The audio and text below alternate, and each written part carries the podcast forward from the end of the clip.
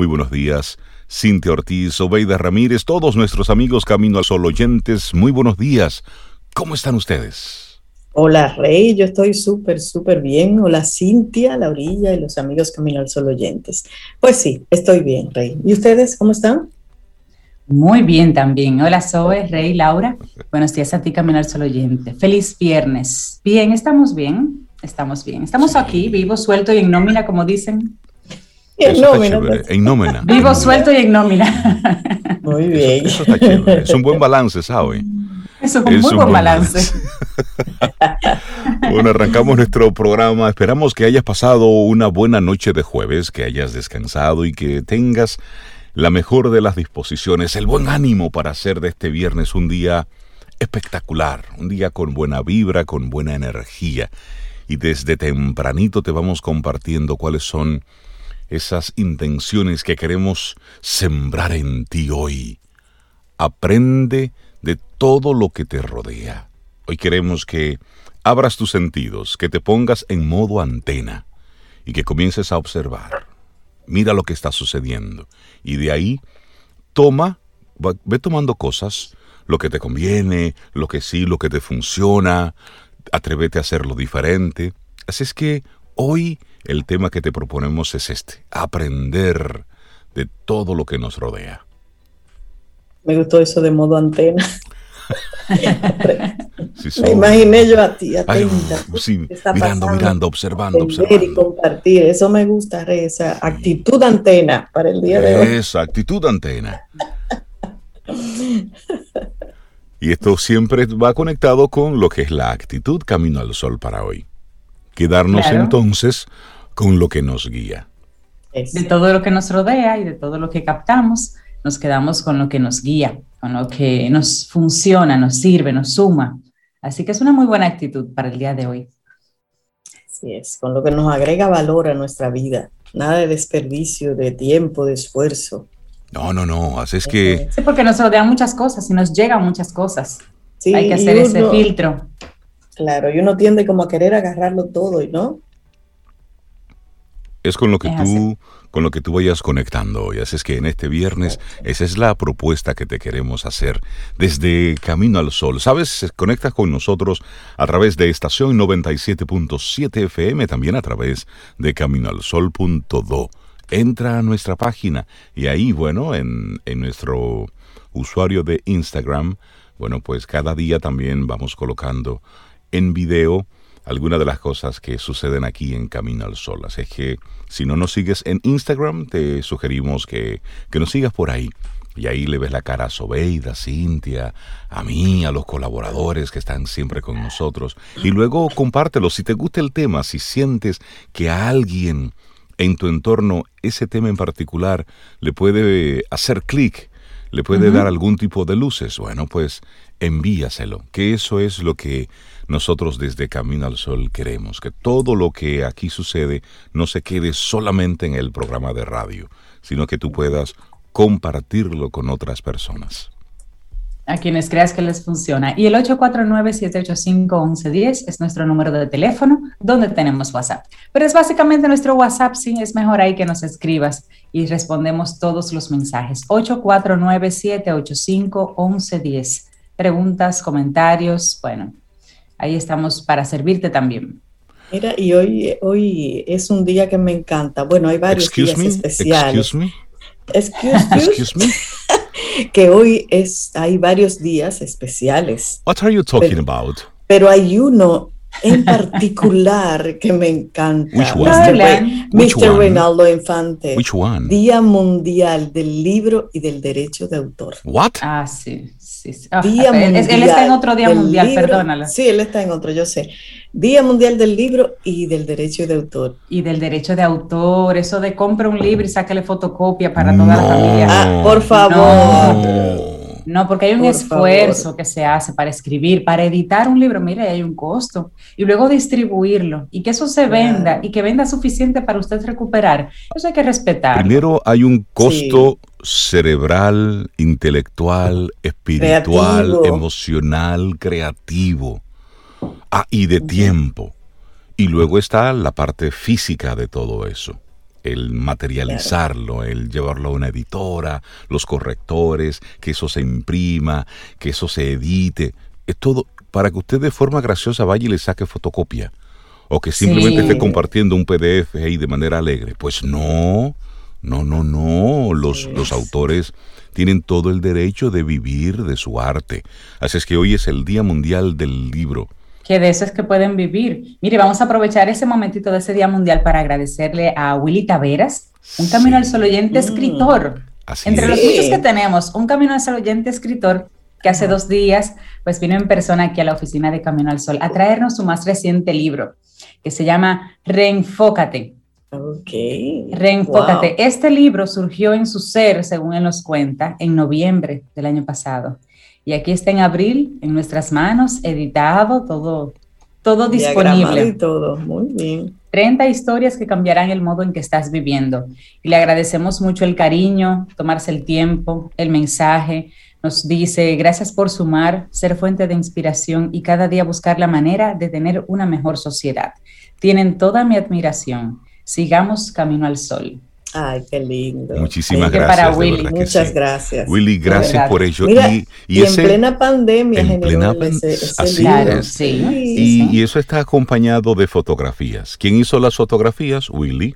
Willy. Y tiene ilustraciones. ¿Quién, ¿Quién, hizo las ilustraciones? Willy. Entonces, hay un derecho de autor, hay un talento creativo ahí. Y por supuesto, ahí hay un esfuerzo intelectual importante. ¿Todos pueden editar un libro? No, realmente no. Hay muchos que quieren, pero no logran materializarlo. Entonces, Willy es un, es un ejemplo de eso. Y solamente viendo algunos de el ingeniero, el ingeniero que escribe. Algunos de los títulos de, este libro. Realmente e, es, interesante. Así es que, Willy, muchísimas gracias por tus palabras y muchísimas gracias por compartirnos este reenfócate. De verdad que y sabes que, sabes que muchas, algunas personas hacen la fotocopia y la redistribuyen, tal vez por el costo de los libros, porque en muchos casos los costos de los libros aquí en nuestro país son altos. Algunas personas no pueden pagarlo. Claro. Señores, pero hay otros formatos que son mucho más económicos, que también y son legales. puede adquirirlo y son legales. Por ejemplo, están los audiolibros. son más baratos que el libro en físico. Y los Kindle. Y también los Kindle. O sea, hay un libro que yo iba a, necesitaba comprar en estos días, cuesta 1.500 pesos. Y yo lo compré en Kindle. Exacto. ¿cuánto, ¿Cuánto me costó? 9.99. Exacto. Y ya. Ya que usted, con, eso usted lo lee, si le gusta mucho para tenerlo en físico, bueno, pues ya lo puedes adquirir en físico. que eso es otra cosa digital, me encanta. que mucha gente también hace eso. A veces hay libros que tú tienes como la duda. Tú lo compras en Kindle, lo lees y si, mira, sí, me gustaría tener una copia en físico. Porque todavía tiene su, su temita romántico y su encanto, pues está bien. Pero hoy es el Día Mundial del Libro. Y también también hoy es el Día Mundial de la Lengua Inglesa. Ah, por eso tú estabas hablando en inglés. En inglés, eso. Speaking in English. Pero más por, más por shake, más, más por Shakespeare. cheeseburger. No, no, no, estás, estás muy gringo. Tienes, ah. Eso comenzó más por oh. Shakespeare. Eso tiene que ser más inglés. Do you want sí. más inglés? Do you darling. want more tea, darling? exacto. ahí tú vas, más Sí, exactamente. Por ahí tú vas. Por ahí tú vas. Terrible ustedes dos. Bueno, esta es una fecha simbólica. Coincide con la muerte de dos grandes escritores, Shakespeare y Cervantes. Así es, así es. Bueno, y el cibercrimen. Cybercrimen 23 de abril de 2017 se promulgó en la República Dominicana una ley, la 53-07, sobre crímenes y delitos de alta tecnología, con ese repunte, obviamente, de las nuevas tecnologías aplicadas a todos los servicios y a todos los medios, pues sí, hubo que regular un poquito. Así que tenemos tres días interesantes. Arrancamos. Libro y lengua inglesa, darling. Arrancamos nuestro programa Camino al Sol. Subirá Could you please play some music for us? Señor, esto, va a ser, esto es grande, Cintia, esto va a ser así las próximas dos horas. Maybe.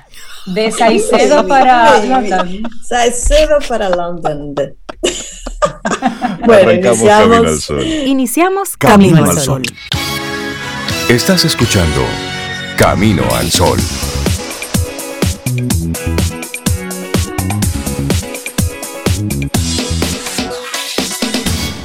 Laboratorio Patria Rivas presenta En Camino al Sol, la reflexión del día.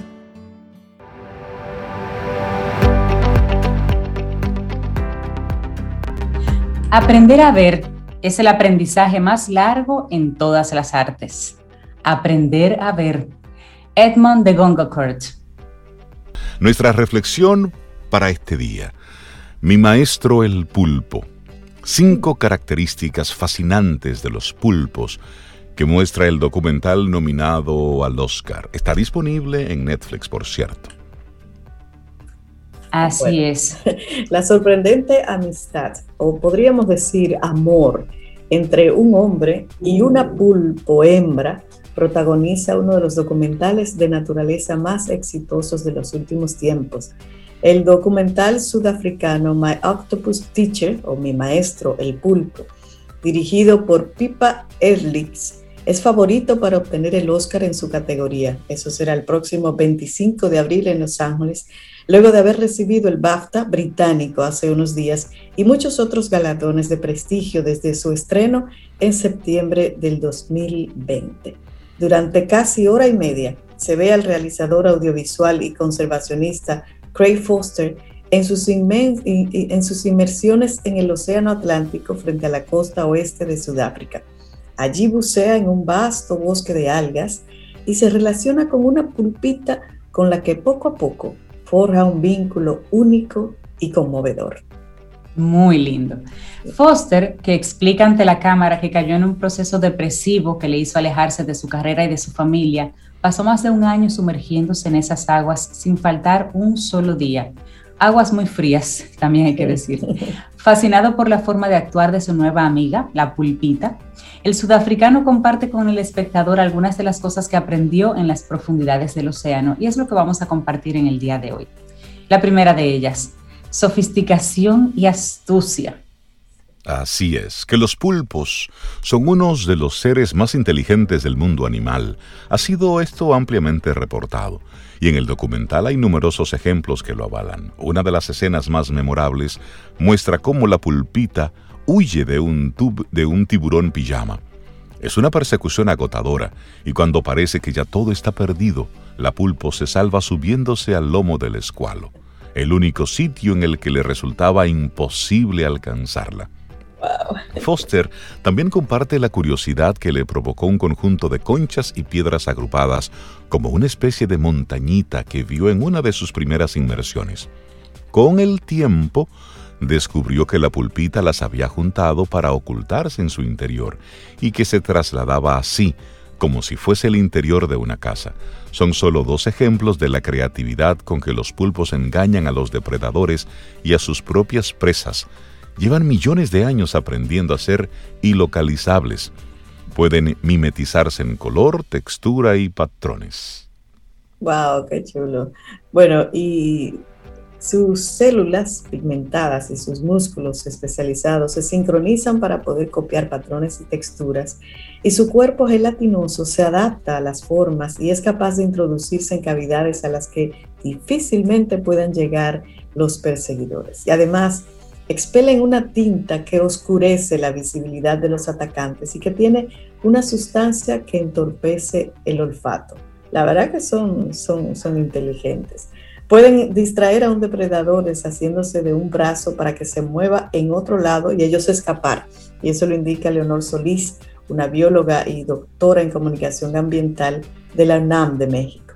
También es importante mencionar que son capaces de saltar fuera del agua para emboscar a su presa o como estrategia escapatoria. Pero hay una segunda, Cintia, y es su memoria privilegiada.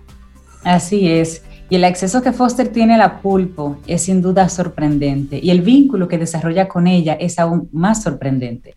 A lo largo del documental vemos no solamente cómo el animal es capaz de resolver problemas de forma creativa, sino que parece, ciertamente, reconocer a Foster, reconocer a esta persona con quien va adquiriendo cada vez más confianza y la pulpita comienza a acercarse, se deja acariciar por él. A ratos uno creería que hasta lo está esperando, como que, ¿dónde está Foster que no ha llegado? Que no llega. ¿Será esto real o una licencia de los realizadores del filme? Según la ciencia, dice, hay estudios que han probado que los pulpos son capaces de abrir contenedores o botes en los que están atrapados. También se ha demostrado que efectivamente pueden reconocer a seres humanos a nivel individual, saber cuándo es Foster, cuándo es Sobe, cuándo es Rey. Investigadores que trabajan con estos cefalópodos invertebrados han comprobado además que tienen personalidades diferentes, juegan y recuerdan soluciones a problemas. Esto muestra que los pulpos tienen memoria de corto y de largo plazo. Es maravilloso. Ah, Interesante, ¿eh? Pero hablemos entonces de la soledad y la orfandad. En el documental solo aparece la pulpita con que Foster eh, se tiene su relación. Eso no es raro. El buceador sudafricano nos recuerda que los pulpos viven entre un año y 18 meses. Apenas se relacionan con otros octópodos y se reproducen solo una vez en la vida.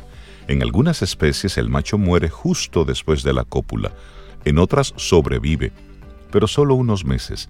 En cuanto a la hembra, una vez que pone sus huevos, que son entre 40.000 y 200.000, los va colocando con cuidado en el techo de la cavidad que elige para que se formen. El desarrollo embrionario puede durar de uno a cuatro meses, tiempo en el que la madre deja de comer. Dedica toda su energía y todo su alimento que encuentra para el desarrollo de los huevos. Cuando los pulpitos eclosionan, la madre, exhausta, desnutrida, muere y sus crías crecen huérfanas. Wow, wow.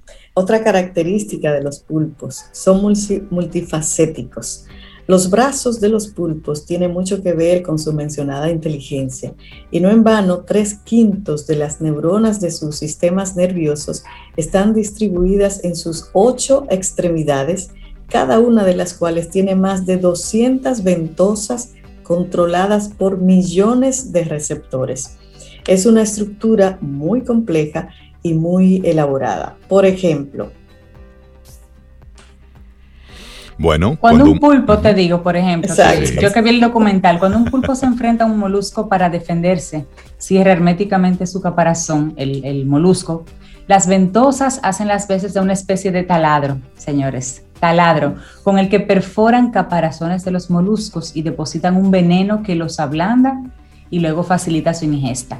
En el documental, Foster queda maravillado cuando analiza los patrones geométricos que dejan los pulpos en las perforaciones de los animales que les sirven de alimento y cómo taladran eso. Una cosa muy interesante es que las ventosas pueden simultáneamente sentir, oler y saborear. Eso hace que nosotros los humanos nos sintamos tan primitivos. Eh, leyendo todo esto es como que nosotros no hacemos nada de eso. Interesante. ¿eh?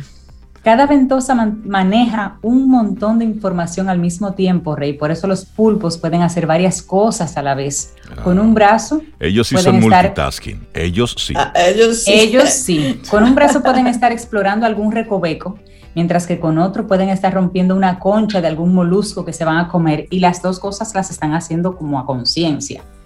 Increíble. Óyeme, inclusive las extremidades son también muy versátiles. Pueden servir como brazos o patas y en el caso de los machos, el tercer brazo se convierte en el pene a la hora de aparearse y terminada la cópula, esta extremidad se desprende.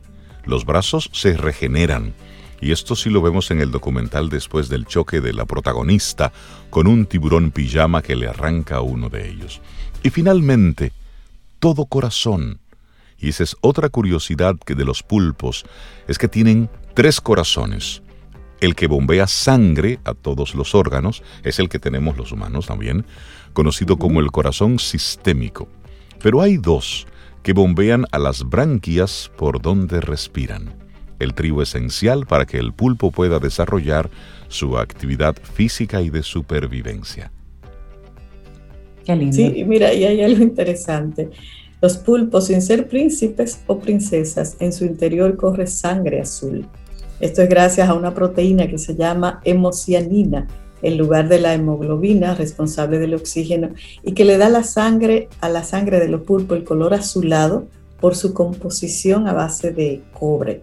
La hemocianina es menos eficiente que la hemoglobina como transportadora de oxígeno y los tres corazones ayudan a compensar esto al bombear sangre a mayor presión alrededor del cuerpo.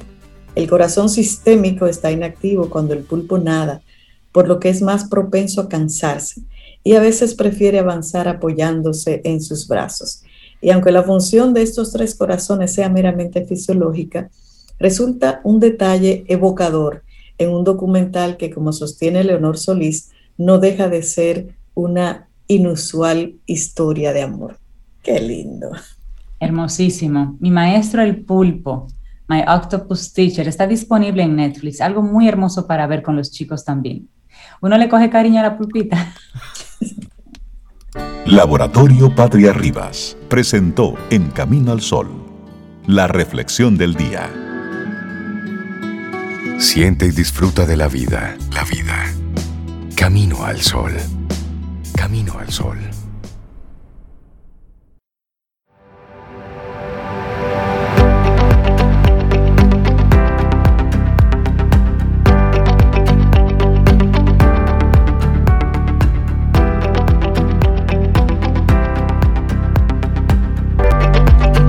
Dice Paulo Coelho, es necesario aprender lo que necesitamos y no únicamente lo que queremos. Lo que necesitamos, eso.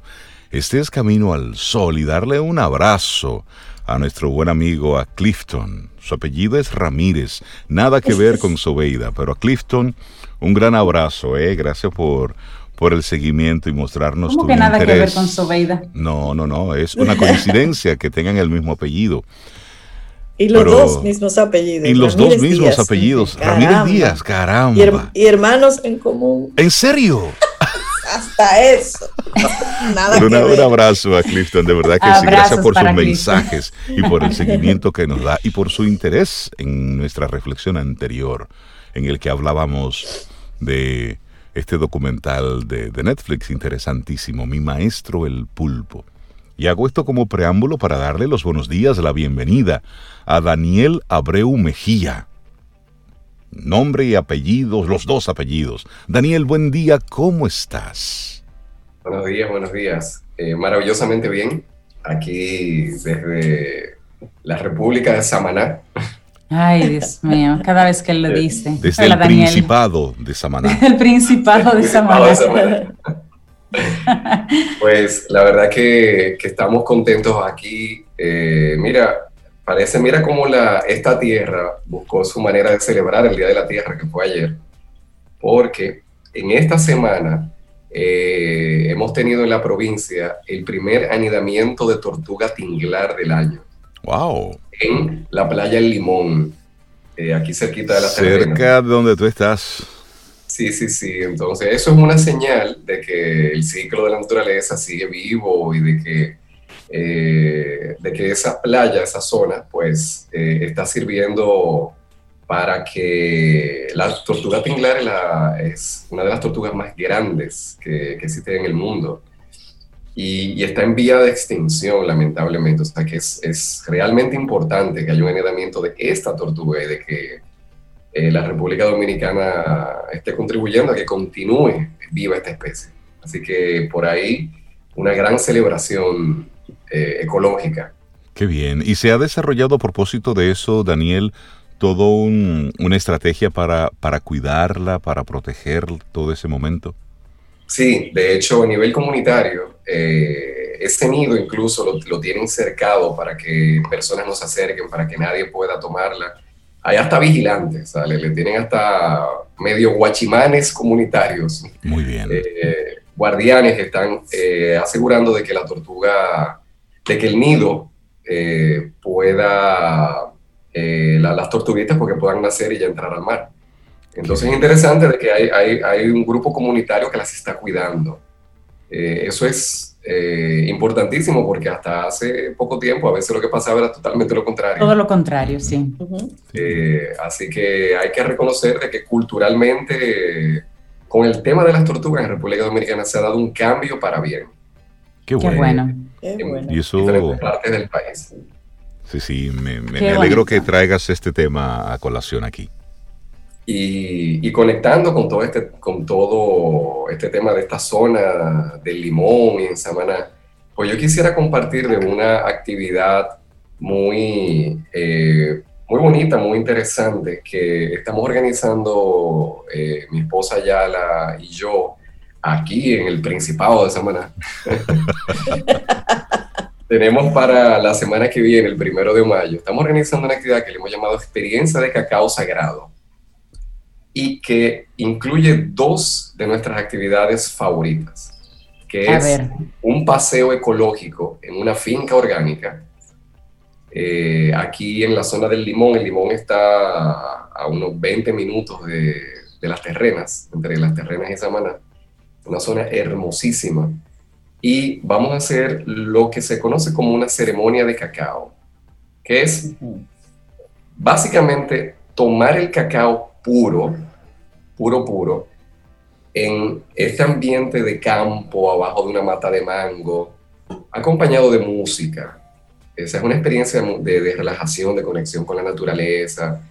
Eh, luego de hacer un paseo ecológico y tener un almuerzo campesino eh, con, y esto lo interesante, vamos a dar un taller de cómo se fabrican las bolas de cacao con una señora que tiene 80 años y tiene su propia finca de cacao comunitaria. Ella va a compartir cómo ella hace el cacao puro, natural, esa sabiduría de campo que pocas veces tenemos la oportunidad de conocer y de, y de una persona que ya tiene toda su vida eh, haciendo esto. Entonces estamos combinando como esta parte ecológica, comunitaria, con, con todo esto que nos gusta de rescatar las tradiciones antiguas eh, y sabiendo todo el beneficio que tiene para el humano caminar en la naturaleza y el cacao, el cacao que, que también eh, es importante destacar, que es uno de los cultivos más importantes de la República Dominicana a nivel económico y a nivel cultural.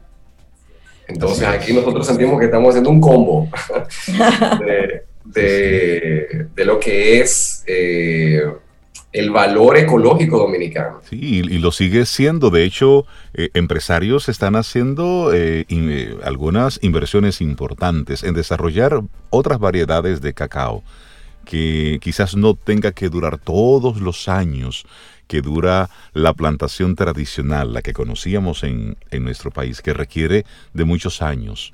De, Aquí se están haciendo varios eh, proyectos interesantísimos con el tema del cacao. Eh, por un lado, en la zona de Cabarete tenemos una, hay un proyecto que se llama Bonita Cacao, que está rescatando la genética de cacaos centenarios. Es decir, mm. cacaos que han durado cientos de años. Está rescatando el material genético para reproducir esos cacaos que pudieron durar cientos de años. Eh, y eh, un dato poco conocido es que posiblemente República Dominicana sea el único lugar del mundo. Esto me lo dijo alguien de Conacado, que es la, la confederación de, cacao, de de productores de cacao del país, que posiblemente República Dominicana sea el único país del mundo que tiene todas las variedades de cacaos conocidas en el mundo. Las tenemos todas en República Dominicana. Es decir, que tenemos la diversidad genética completa. No todas se han desarrollado, no todas se han trabajado comercialmente. Eh, lo cual también es interesante, cómo llegaron todas las variedades aquí, porque el cacao no es originalmente República Dominicana, pero aquí parece que el, eh, ese espíritu de recibir turistas de todo el mundo, lo tenemos desde hace cientos de años hasta con, hasta con los productos. Aquí llegaron todas las variedades de cacao que nadie sabe cómo, y aquí están. Entonces nosotros tenemos, miren, para que tengamos una idea de lo que es el cacao en República Dominicana, se calcula que existe más de un millón de tareas de tierra. Estamos hablando de 67 mil hectáreas de cacao orgánico certificado, más de un millón de tareas, que junto con el café eh, es más del 10% de la cobertura boscosa del país, entre cacao y café. Más de la mitad de las fuentes de agua están siendo cuidadas por cacao y café en República Dominicana. Entonces, estamos hablando de que, de que estos eh, frutos y sobre todo el cacao, que eh, son muy ecológicos porque se consideran bosques.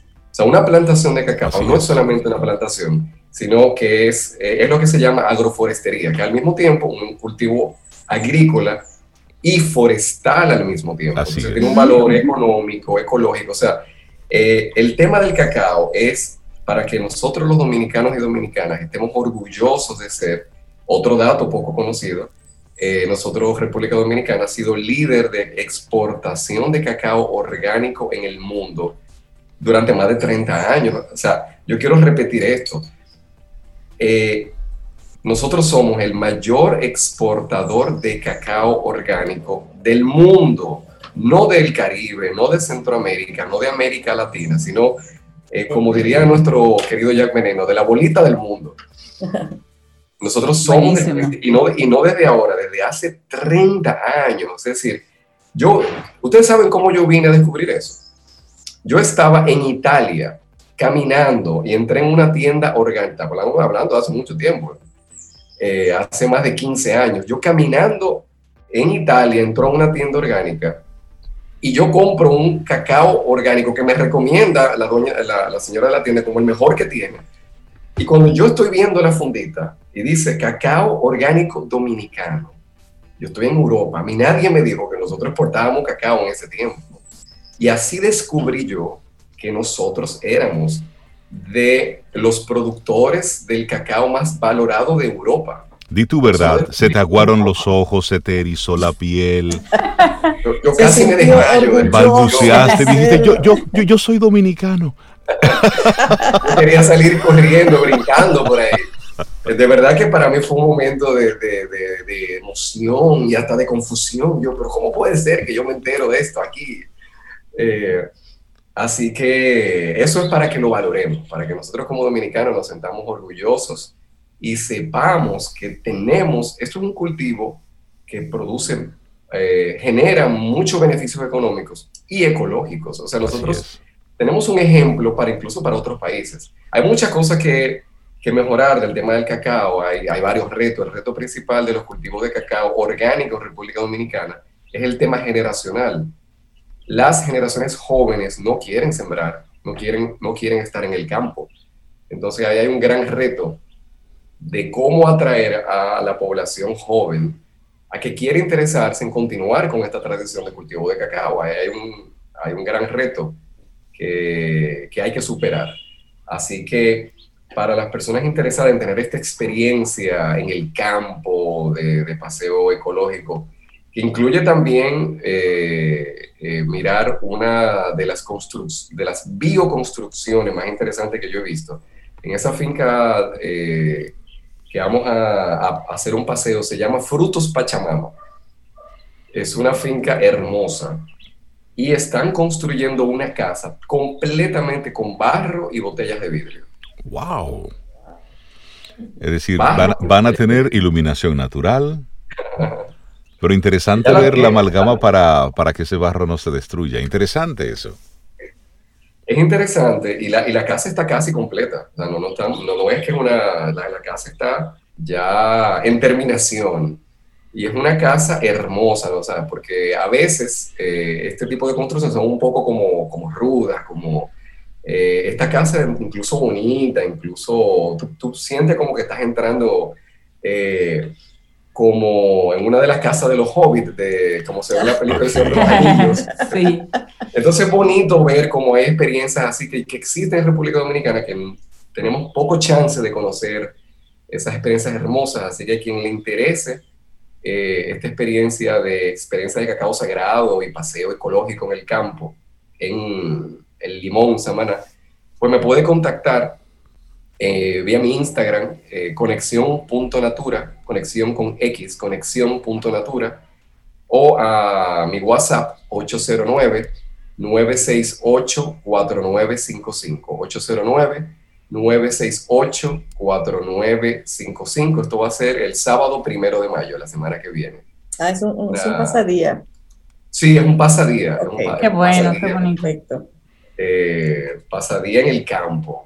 Y bueno, nosotros felices. Esto es, eh, nosotros estamos combinando todas las cosas que nos gustan para compartir. Sí, sí, sí, sí, sí. Ahí vemos. Las personas interesadas, Daniel, ¿cómo conectan? Eh, Instagram, conexión.natura y por WhatsApp 809-968-4955.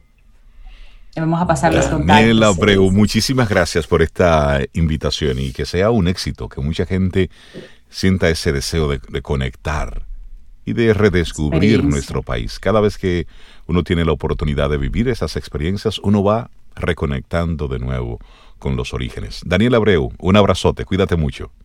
Yo quisiera dedicar una cancioncita de, de Sierra que, que, siento Por yo que viene supuesto. Dele, dele, dele. Eh, que es una de mis canciones favoritas, y yo sé que de mucha gente, que es Amor de Conuco, de Juan Luis Guerra. Oh, Bella. Eh, especialmente la versión original. Él tiene mucha versión, una versión acústica con Michelle Camilo, pero la original tiene ese saborcito a campo que yo siento que es un poco el soundtrack de lo que va a ser la actividad, esta actividad de la semana que viene. Así que Amor de Conuco de nuestro gran Juan Luis Guerra conectando con, con el campo dominicano. Tú sabes que yo sé que esta canción le gusta mucho a Sobe, porque ella cuando lo va a anunciar, ella la baila. Entonces, Ah, ella, ella la va bailando ahí. Ahí, ahí ya le Vida. Música. Noticia. Entretenimiento. Camino al sol.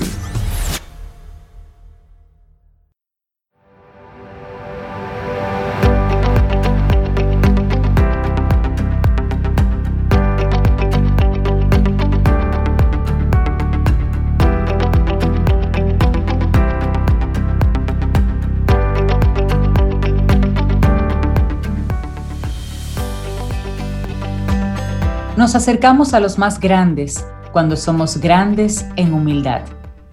Rabindranath Tagore. Ocho, seis minutos, vamos avanzando. Esto es Camino al Sol. Si digo vamos avanzando, ¿sería una redundancia? Si Eh, digo no, subir para arriba. Vamos a subir subir para, para arriba. arriba, sí, Baja para bajar abajo. para abajo, son, esas entra Esas. para adentro, sal para pa- afuera. Todo eso. Y si yo te digo ven para acá, también, porque ven Porque para ven, acá, es para acá, no es para allá. la redundancia del español. expresiones. Eh, ¿Es el español realmente redundante? ¿Y es eso malo? ¿Mm?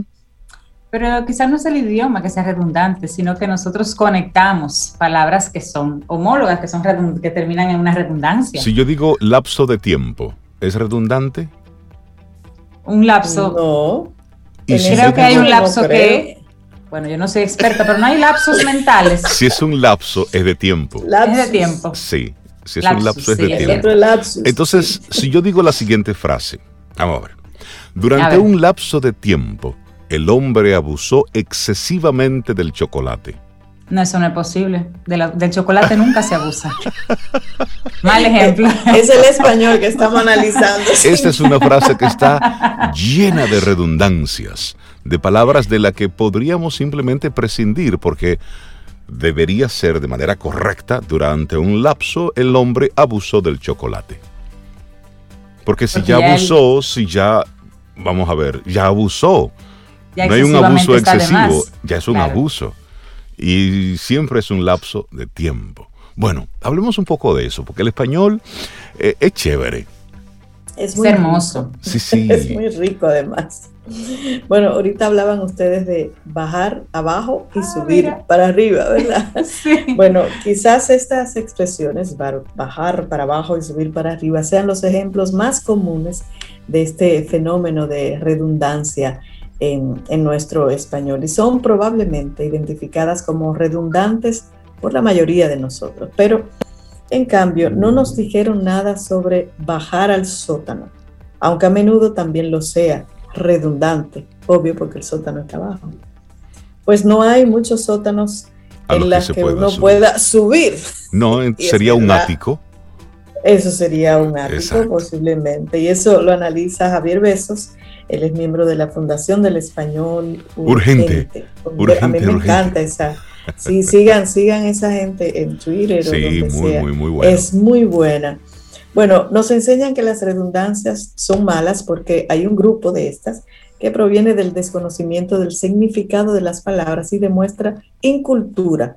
Y eso lo dice Susana Guerrero Salazar, ella es catedrática en lengua española y profesora de la Facultad de Comunicación de la Universidad de Málaga, en España. Esta frase puede ser un ejemplo de ello. Ha muerto de una hemorragia de sangre. Exacto. Ha muerto de una hemorragia de sangre. Y es que todas las hemorragias lo son. Se Ujú. trata del flujo de sangre que se da por la rotura de vasos sanguíneos. Entonces Pero hay es otro ejemplo. una hemorragia y listo. Una hemorragia, punto. Hay otro ejemplo, Cintia, ahí. Otro ejemplo, le han practicado la autopsia a un cadáver. La Exacto. autopsia siempre se aplica a un cadáver, si no sería asesinato.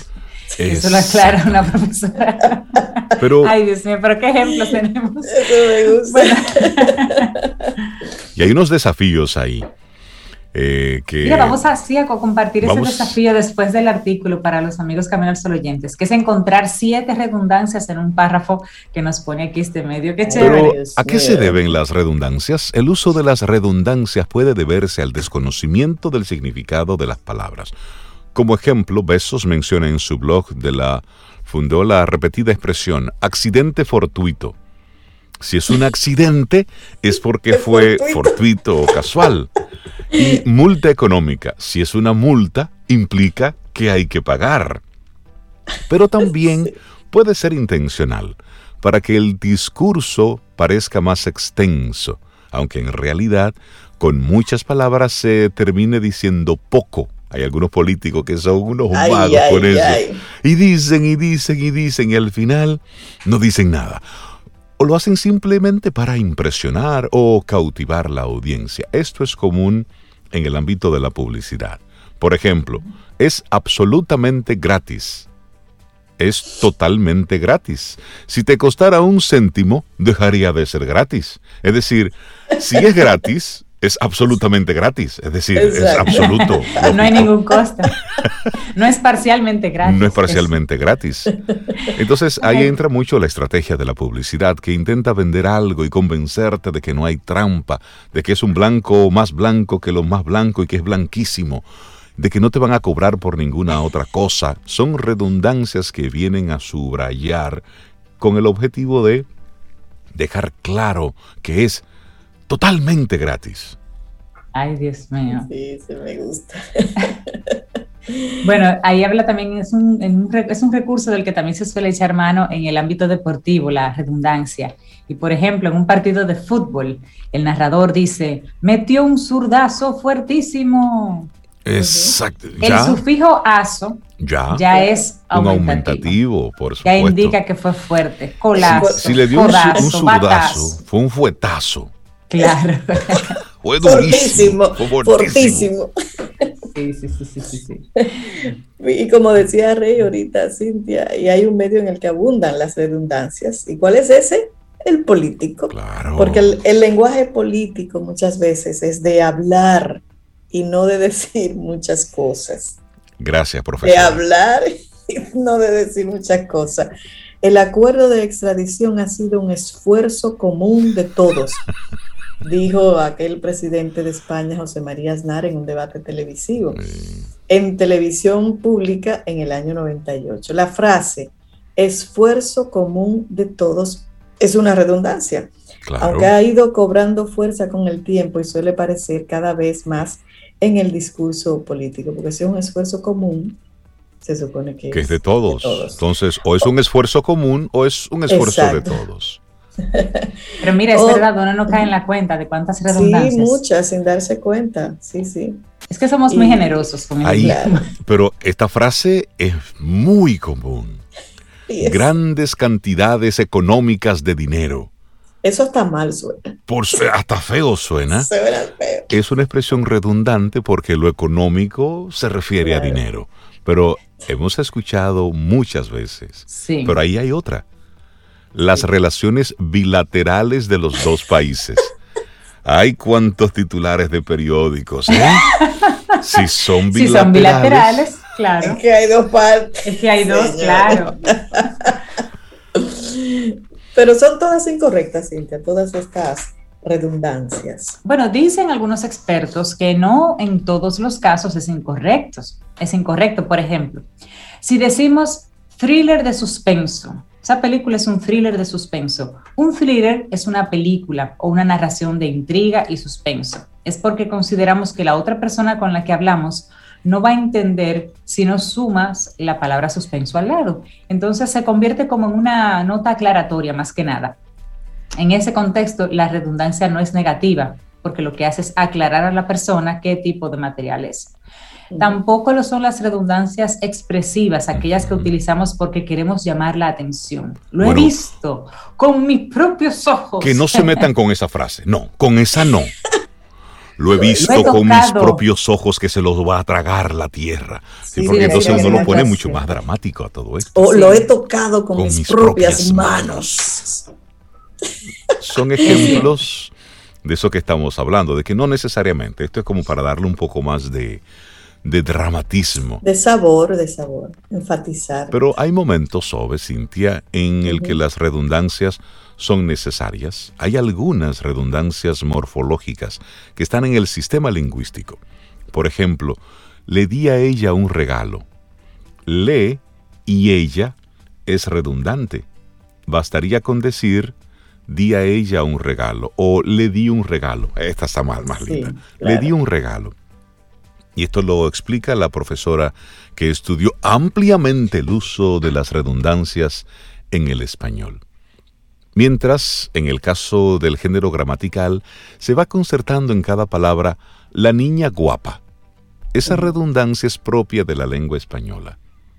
Y luego están los el pleonasmo, el uso consciente de la redundancia con un efecto expresivo, como lo es el título de la próxima canción que Sobe va a poner, que fue escrita por Fito Páez y Joaquín Sabina aquí en República Dominicana. ¿Sabes que ellos eh, rentaron una casa en Casa de Campo, si la memoria no me traiciona, o algún amigo se la prestó?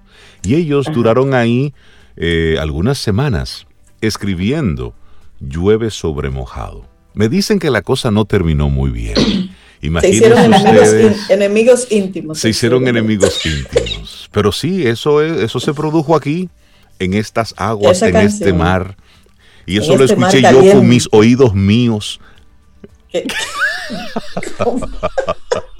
Pero sí, hablando, de hablando entonces de pleonasmo, llueve sobre mojado. Que eso se hace consciente y lo hace precisamente para llamar la atención. De hecho, Joaquín Sabina utiliza mucho ese recurso para en, en, sus, en sus canciones. Pero es interesante que mencionemos un poquitito esto. ¿Seguimos nosotros con música o quieren seguir hablando de la redundancia? ¿Eh? no, vámonos con, con, este pleonasmo musical, llueve sobre mojado, ya tú lo pediste, Rey, tú sabes que aquí complacemos peticiones de inmediato. Bueno, pues vamos a salir para arriba. a salir para afuera, subir para arriba, bajar, para abajo. Para abajo Eso. Y eso que no entramos en la ñ. En la ñ. Por cierto, Google tiene el día de hoy dedicado a la, a la ñ. A la letra ñ. Sí. A la ñ, sí, sí, sí, Que le costó mucho trabajo entrar a la, al diccionario de la Real Academia. Apenas en el 1803, pero realmente se remonta a más de mil años atrás el uso de la ñ. Sería del español sin nuestra ñ decir español. Lo que pasa es que como el idioma más, más fuerte es el inglés, al día de hoy todavía, y no tiene ñ, pues a la ñ le pues costó un poquito. Tenemos nuestra ñ. Hay que ponerla todavía en, el asunto de la computadora, ¿verdad? En lo internet. Además, no es lo mismo decir peña que pena, o cantar cumpleaños o cumpleanos.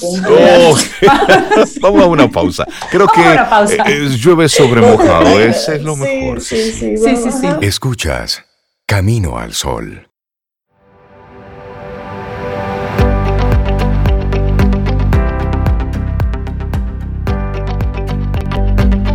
En el carácter, en la forma, en el estilo, en todas las cosas, la excelencia suprema es la sencillez. Henry Longfellow. Después del artículo que acabamos de compartir, estoy midiendo mis palabras, porque si digo es nuestra página web, mejor digo nuestra web, y estoy diciendo que es nuestra página y me ahorro ahí una palabra. Sí, ok, ahí vamos. Miren, nosotros en Camino al Sol tenemos siempre una, una conversación con Olga Fernández. Con ella hablamos de, de vinos, hablamos de la mejor manera de consumir esta bebida para el espíritu y para el alma y le damos los buenos días y la bienvenida. Olga, ¿cómo estás? Buenos días. Buenos días, buenos días, súper bien. Eh, feliz por estar con ustedes y con los caminoyentes. Que están ahí siempre esperando. Nosotros también, sí. Con una actitud camino al sol. Sí, y eso es, con, buena vibra, con buena energía. Y estaba, estábamos esperando tu, tu participación en el programa para que hablemos, por lo menos brevemente, de algo que como sociedad eh, le estamos prestando atención ahora, pero esto viene desde hace muchísimo tiempo, lamentablemente. Siguen las muertes por las bebidas adulteradas. Hoy sale en el listín diario tres personas murieron en San Francisco de Macorís, en la provincia de Duarte, al ingerir bebidas alcohólicas de fabricación clandestina, y esto lo informan las autoridades policiales y el Ministerio Público. Entonces dicen que están arreciando los operativos, la policía, dice que los inspectores están con operativos para incautar, desmantelar fábricas que se dedican a la elaboración de las bebidas y que han estado haciendo requisas en establecimientos en Santiago, en Mao, en Montecristi. El miércoles fue desmantelada en el sector Santa Ana, en San Francisco, una fábrica clandestina que se dedicaba a elaborar la bebida Don Pablo. Esto allá en la provincia de Duarte. Habían ya muerto unas cinco personas. Bueno, Hago este resumen breve porque al parecer lo que estamos es haciendo un conteo lamentable de las personas que están falleciendo. Y se están compartiendo informaciones todavía muy genéricas, es decir, se están haciendo pesquisas o requisas en establecimientos aquí, allá, aquí, allá, pero me muestran los nombres, las edades de las personas que fallecieron, pero no me muestran cuáles fueron los lugares, cuáles son los apresados, bajo qué condiciones, qué está sucediendo con esa gente. Entonces, creo que debemos con este tema ir un poquitito más allá. Los muertos van rodando cada día. Están muriendo personas consumiendo bebidas alcohólicas o un algo que se hace pasar por bebida alcohólica y está matando gente. Y es oportuno que hablemos un poco aquí, Olga, del consumo responsable de las bebidas alcohólicas. ¿Quién le dijo al dominicano que, que las bebidas alcohólicas alimentan y que debemos tomar para que las botellas rueden? Es decir, hay un uso consciente, un consumo responsable de las bebidas alcohólicas, Olga. Hablemos un poquitito sobre esto. Sí, mira, es súper importante y me gusta esta parte donde destacas, que es que tomamos una bebida alcohólica con algo, o sea, o quizás no exactamente una bebida alcohólica per se autorizada. Eh, es muy importante el conocer lo que realmente estamos consumiendo e ir a los lugares que realmente nosotros nos inspiren confianza para consumir eh, principalmente lo que es la bebida alcohólica. Hay que tener en cuenta que para consumir alcohol hay que estar totalmente consciente de la cantidad incluso que nosotros está, podemos tolerar, que es totalmente indistinta y es muy particular de cada quien. Quizás dentro de un grupo de amistades una persona no puede pasar de, de un cóctel y se le debe de entender o de una copa y otros quizás puedan tener pues otra resistencia. Entonces, eso, lo primero es que hay que conocer es la capacidad que nosotros individualmente tenemos eh, de, o sea, de aceptación y de rechazo a la bebida alcohólica. Y lo segundo es también, o sea, en estas situaciones actuales donde tenemos este tema con la bebida alcohólica, es importante pues evitar todo lo que no vemos cómo lo preparamos, cómo lo preparan o no sabemos de dónde proviene. Y con eso exclusivamente me enfoco en todo lo que es coctelería, lamentablemente. Así es. Que es súper chulo, es, es también una, pues, una ciencia que también se estudia igual y es bastante dinámica, es bastante interesante conocer, pero siempre y cuando se realice también con responsabilidad. Entonces, al ver esta serie de casos que han ido incrementando, pues debe de ya darnos una alerta de, que tenemos que ver y debemos de estar conscientes de qué marca y qué producto estamos consumiendo y si realmente eh, es el original. Entonces yo evitaría totalmente, eh, que realmente lo, ya lo, empecé a hacer desde que empezó el primer caso de aquella vez, no sé si ustedes recuerdan, de un joven que, que de ahí es que ha, ha transcurrido todo, eh, que en un viaje pues tuvo unas graves consecuencias, realmente. Entonces, ahí, a partir de ahí, ya empecé a, sustituir totalmente los, los cócteles y empecé a enfocarme en cervezas, por ejemplo, que ya ustedes saben que la cerveza, pues, se, se, las destapan básicamente en la mesa, ya ustedes saben lo que es, es muy difícil realmente adulterar este tipo de producto. Y vinos, en el caso de espumantes, o sea, ya, ya bebida que no, no puede ser eh, fácilmente adulterada. Sí, por el, por, el, eh, por, el, proceso de envasado y todo eso. Correctamente. Entonces, el, el momento, si ustedes, no, no, con esto no estoy diciendo que no consuman cócteles y eso es lo que les gusta, perfecto, pero traten entonces de hacerlo en lugares que ustedes realmente confíen, que no de lugares que ustedes realmente confíen y que entiendan que estas personas también son responsables con los suplidores que utilizan. Exactamente. Eso es importante.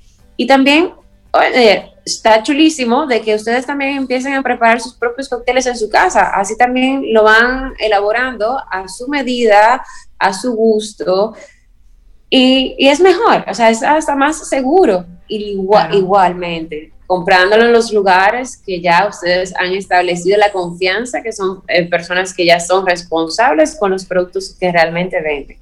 También es muy importante porque eso se nota. O sea, una bebida adulterada es muy fácil de identificar, así sea colocándolo en un refrigerador y viendo la capacidad de congelamiento que ésta tenga, así sea también viendo las etiquetas. Eh, o sea, si, si uno conoce, por ejemplo, una botella X de un ron o de un whisky o de un aperitivo, pues sabe cómo son las tapas roscas, saben cómo están los sellos. Entonces eso es lo que hay que empezar a tener ojo y en cuenta, porque ahí podemos ir viendo señales eh, de algún tipo de, de alteración. Sí, es un poco cargarle también un poco el dado de responsabilidad al mismo consumidor. Si bien es cierto que hay unos bandidos que se aprovechan un poco de todo eso, no es menos cierto que es usted el que no le están poniendo una pistola en la cabeza para que tome eso. Claro, usted se, Olga, se está aprovechando de una situación a lo mejor. Claro. Correcto. Olga, tú indicaste, por ejemplo, en, términos de ron, whisky, aperitivos, pedir, eh, asegurarse las etiquetas y el, cierre de, de, las botellas, pero Normalmente las personas piden tragos, no piden, no tienden a pedir como la botella completa. En el caso de tragos, ¿cómo pudiera uno identificar si esa bebida está un poco adulterada? Mira, en el, yo te mencionaba el caso de las etiquetas, en el caso de que se compre la bebida ya eh, de por sí, o sea, que la quieras llevar a tu casa, ¿qué me ha pasado? O sea, me ha pasado que he encontrado, principalmente los pueblos, bebidas que tienen una, una, rosca diferente o tiene una, un, como un, un, filtro distinto, o sea, tiene algo que no es el de la casa original. Entonces, con, a eso es a que me refería. Cuando yo lo compro para llevar a la casa, también hay que tener en cuenta eso. y está completo, o sea, tú ves la bebida intacta pero cuando metes al refrigerador y ves que esa bebida se congela o la, la hueles y tiene un olor ya un poco diferente al que acostumbras, ya ahí tú empiezas a tienes una memoria de alerta. Entonces, en el caso de la coctelería, mira, Sobeida, es muy difícil. Incluso hay que estar, hay que conocer muy bien las características organolépticas de cada alcohol. Tienes que saber a qué huele, el ron en caso de que, de que estés pidiendo ron y los componentes aromáticos de ese ron. A veces también eh, es bueno cuando te lo colocas en las manos y lo, y lo, lo, sobas entre las manos para ver también si tiene un olor particular y distinto. Eh, ahí tú te vas dando cuenta de ciertas cosas, te dando cuenta si tiene un poquito de azúcar o elementos añadidos. Pero en cóctel, ya cuando está cóctel, ya cuando está servido, ya cuando tiene pues el hielo colocado, es muy complicado.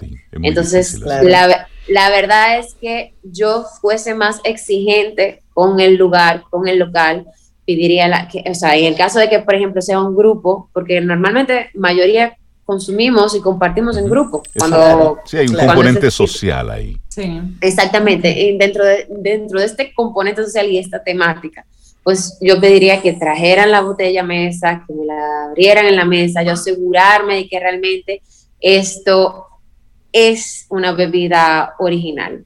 Y pues con todo lo que es eh, digestivos, aperitivos, que ahí sí yo no lo puedo controlar, porque eso viene en cantidades eh, reducidas. Exactamente. Pues es muy bueno verlo en el espesor. Normalmente las bebidas alcohólicas tienen un cierto espesor. Entonces, las bebidas adulteradas pues son más ligeras no son, no son tan espesas en sus lágrimas, en su, no son tan eh, la consistencia intuosas, no son tan consistentes exactamente si lo, si lo movemos entre las copas o entre los vasos. Son un poquito, un, un pelín más, más aguaditas, por así decirlo. Entonces ahí también eso es una señal realmente de adulteración. Interesante esto que nos compartes, Olga, en el día de hoy. Y aquí cargarle un poco también la responsabilidad, como ya lo decía, al consumidor. Usted debe ser responsable de lo que consume. Si bien es cierto que hay un negocio que ha estado por años, por años, lamentablemente, ahora pues se le ha ido la mano con la fórmula y lamentablemente estamos contando los muertos cada día. Vemos como uno, dos, tres, cuatro, cada día va, van ocurriendo casos. Ojalá que las autoridades tengan una respuesta contundente con todo esto, pero al mismo tiempo nosotros como ciudadanos, como consumidores, también tengamos una actitud diferente y responsable. Olga Fernández, la gente que quiera conversar contigo, seguir estos temas, ¿cómo te siguen las redes sociales?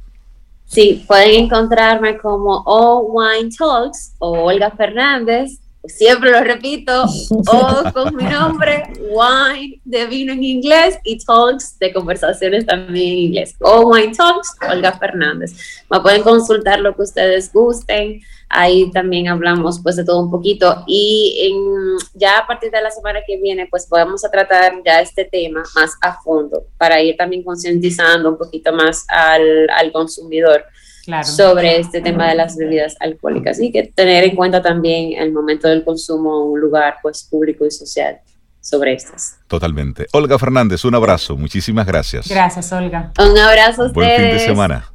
Gracias, Olga. Ten un buen día, un buen despertar. Hola.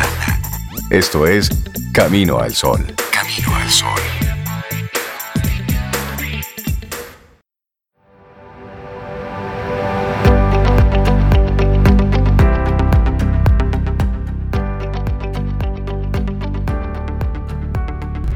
No fue hasta en la vida, tarde en la vida, que descubrí lo sencillo que es decir, no lo sé. Una frase de W. Somerset. Ay, sí, eso tantos dolores de cabeza que a usted le ahorra. Hermano, mire, no sé. Lo que usted me está preguntando, no sé. Lo importante es que sepamos quién sí sabe. Entonces, usted va, pregunta, investiga. Obtener el teléfono de quien te pueda decir quién es que sabe. Ah, eso, Así es, así es. Mira, ahí hay un tema sobre que, que está de nuevo ocupando algunos titulares y está relacionado con la difteria en nuestro país.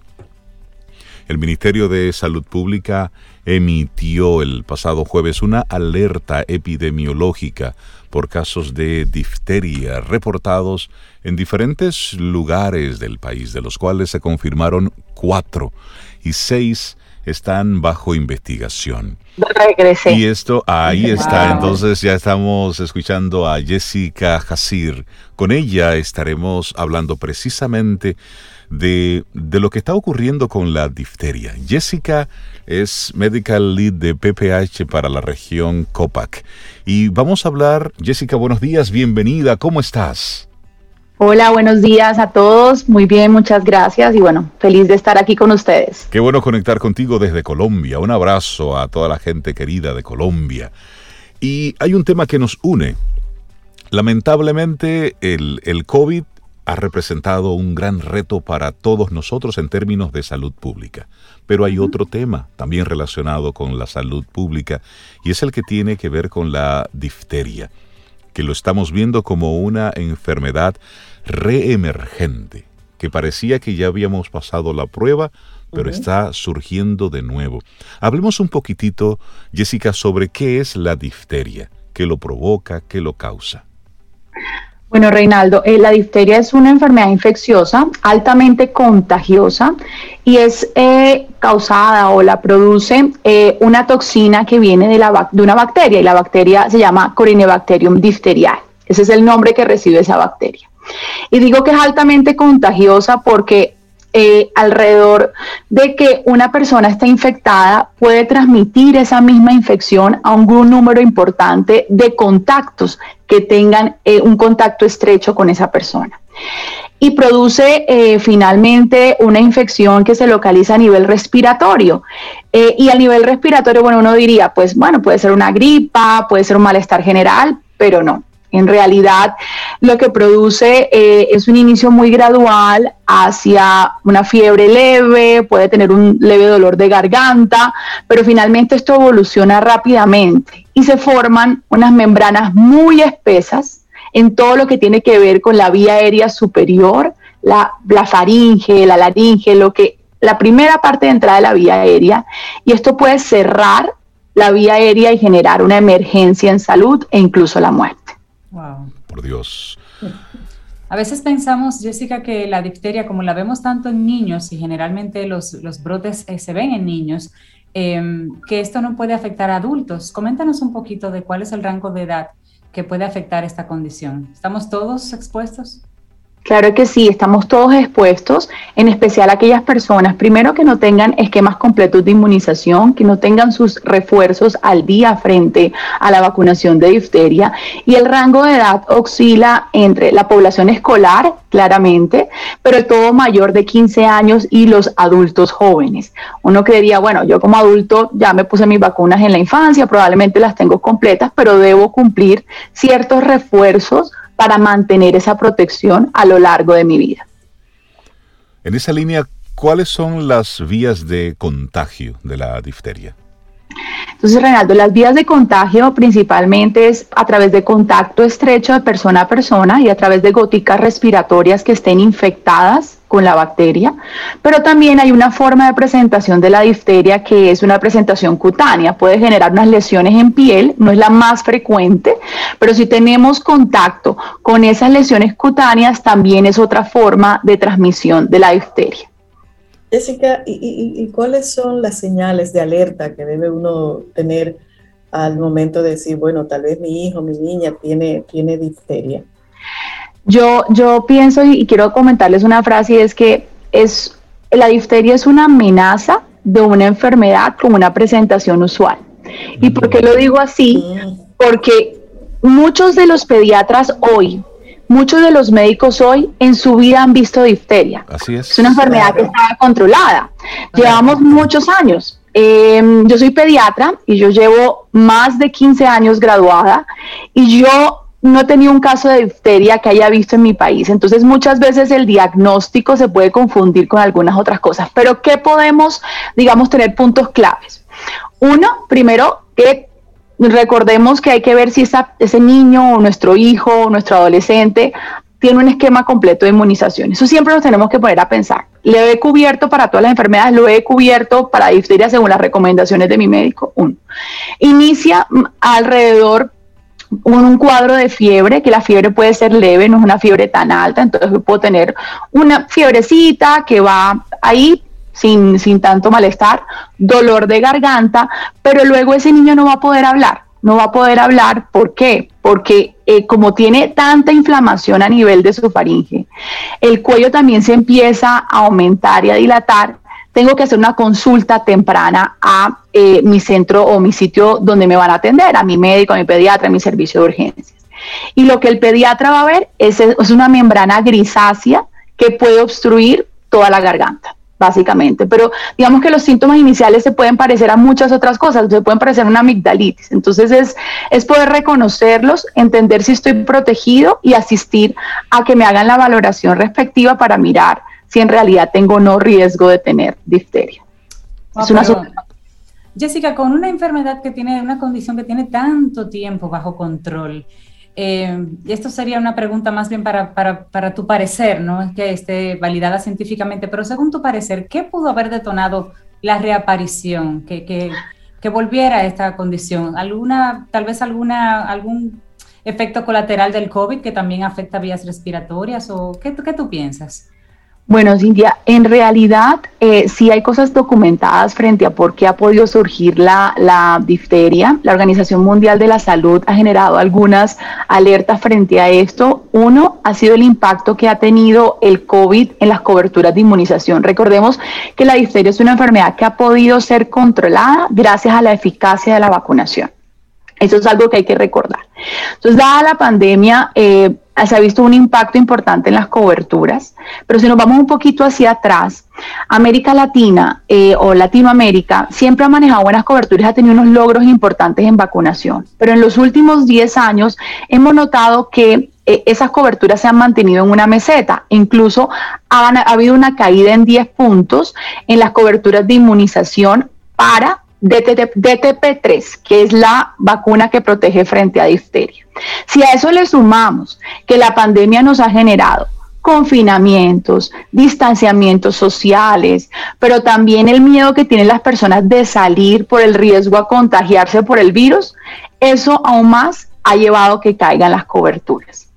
Entonces, hemos visto en algunos países unas caídas del 10%, unas caídas del 20%, unas caídas hasta del 40% en coberturas de inmunización y eso lo que deja es que la población susceptible que no ha sido vacunada, que no cumpla el esquema o que incluso nunca en su vida se haya puesto una vacuna, pueda adquirir eh, esta bacteria eh, que causa la difteria.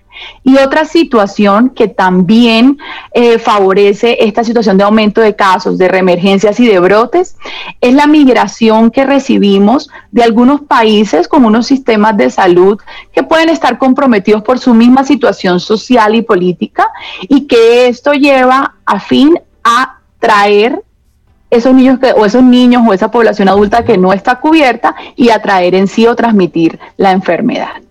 ¿Cuál es la, el llamado desde la OPS, la OMS, ante este resurgir de la difteria?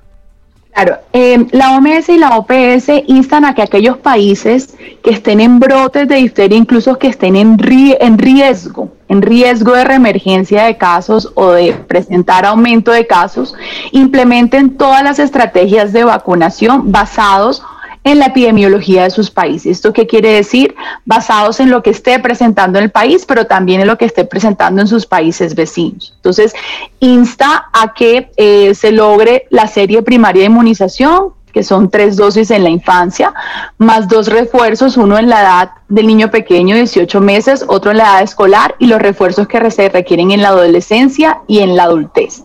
También llama a que se fortalezcan los sistemas de vigilancia de las enfermedades, que notifiquemos que hoy entendemos que hay una pandemia, que hoy los sistemas están enfocados en COVID, pero que hay enfermedades más allá del COVID que requieren un sistema. Exacto que requieren un sistema de vigilancia y que debemos, que debemos detectar. También eh, recomiendan que en donde hayan casos se pueda detectar o se pueda rápidamente abordar los contactos o ese núcleo, si tenemos un caso, los contactos que están alrededor, cómo están. Si, si son portadores, hacer el diagnóstico, darles el tratamiento de manera oportuna. Jessica, muchísimas gracias por compartirnos estos, estos datos. para nosotros como población eh, seguir tomándolo en cuenta y revisar el ciclo de las vacunas, volver un poquitito a, a eso a eso que es tan importante, el ciclo de la vacuna, hablar con el pediatra, ver si, si estás cubierto, cuidar a los, a los niños y seguirnos cuidando. Jessica Hasir, Medical Lead de PPH para la región COPAC, muchísimas gracias por, por darnos luces en este tema, porque realmente la, la difteria, que era algo que solamente se veía en los libros de historia ya, que parecía un tema cubierto, lamentablemente vemos cómo, cómo está reemergiendo. Sí, de acuerdo. Muchísimas gracias. No, gracias a ustedes y no olviden recordar el valor de la vacunación y más hoy. Muchísimas gracias. Que tengan un buen día. Gracias, Jessica. Que tengas muy buen fin de semana. Llegamos nosotros así al final de nuestro programa Camino al Sol por esta semana, el próximo lunes, si el universo sigue conspirando. Pero antes, Cintia quiere algo, tiene algo para decirnos. Claro, que no te pierdas el segmento que se está preparando el próximo miércoles quien pregunta aprende con Escuela Sura y vamos a conversar de la mano de expertos sobre seguros, riesgos, tendencias, porque siempre podemos aprender algo nuevo y nuestros amigos de Sura están preparando material nuevo para nosotros. Eso, buenísimo. Excelente. Bueno, Sobe, nos vamos. Y esperamos que hayas disfrutado del contenido del día de hoy. Recuerda nuestras vías para mantenernos en contacto. Hola arroba caminoalsol.do. Visita nuestra web y amplía más de nuestro contenido caminoalsol.do. Hasta una próxima edición. Y pásala bien.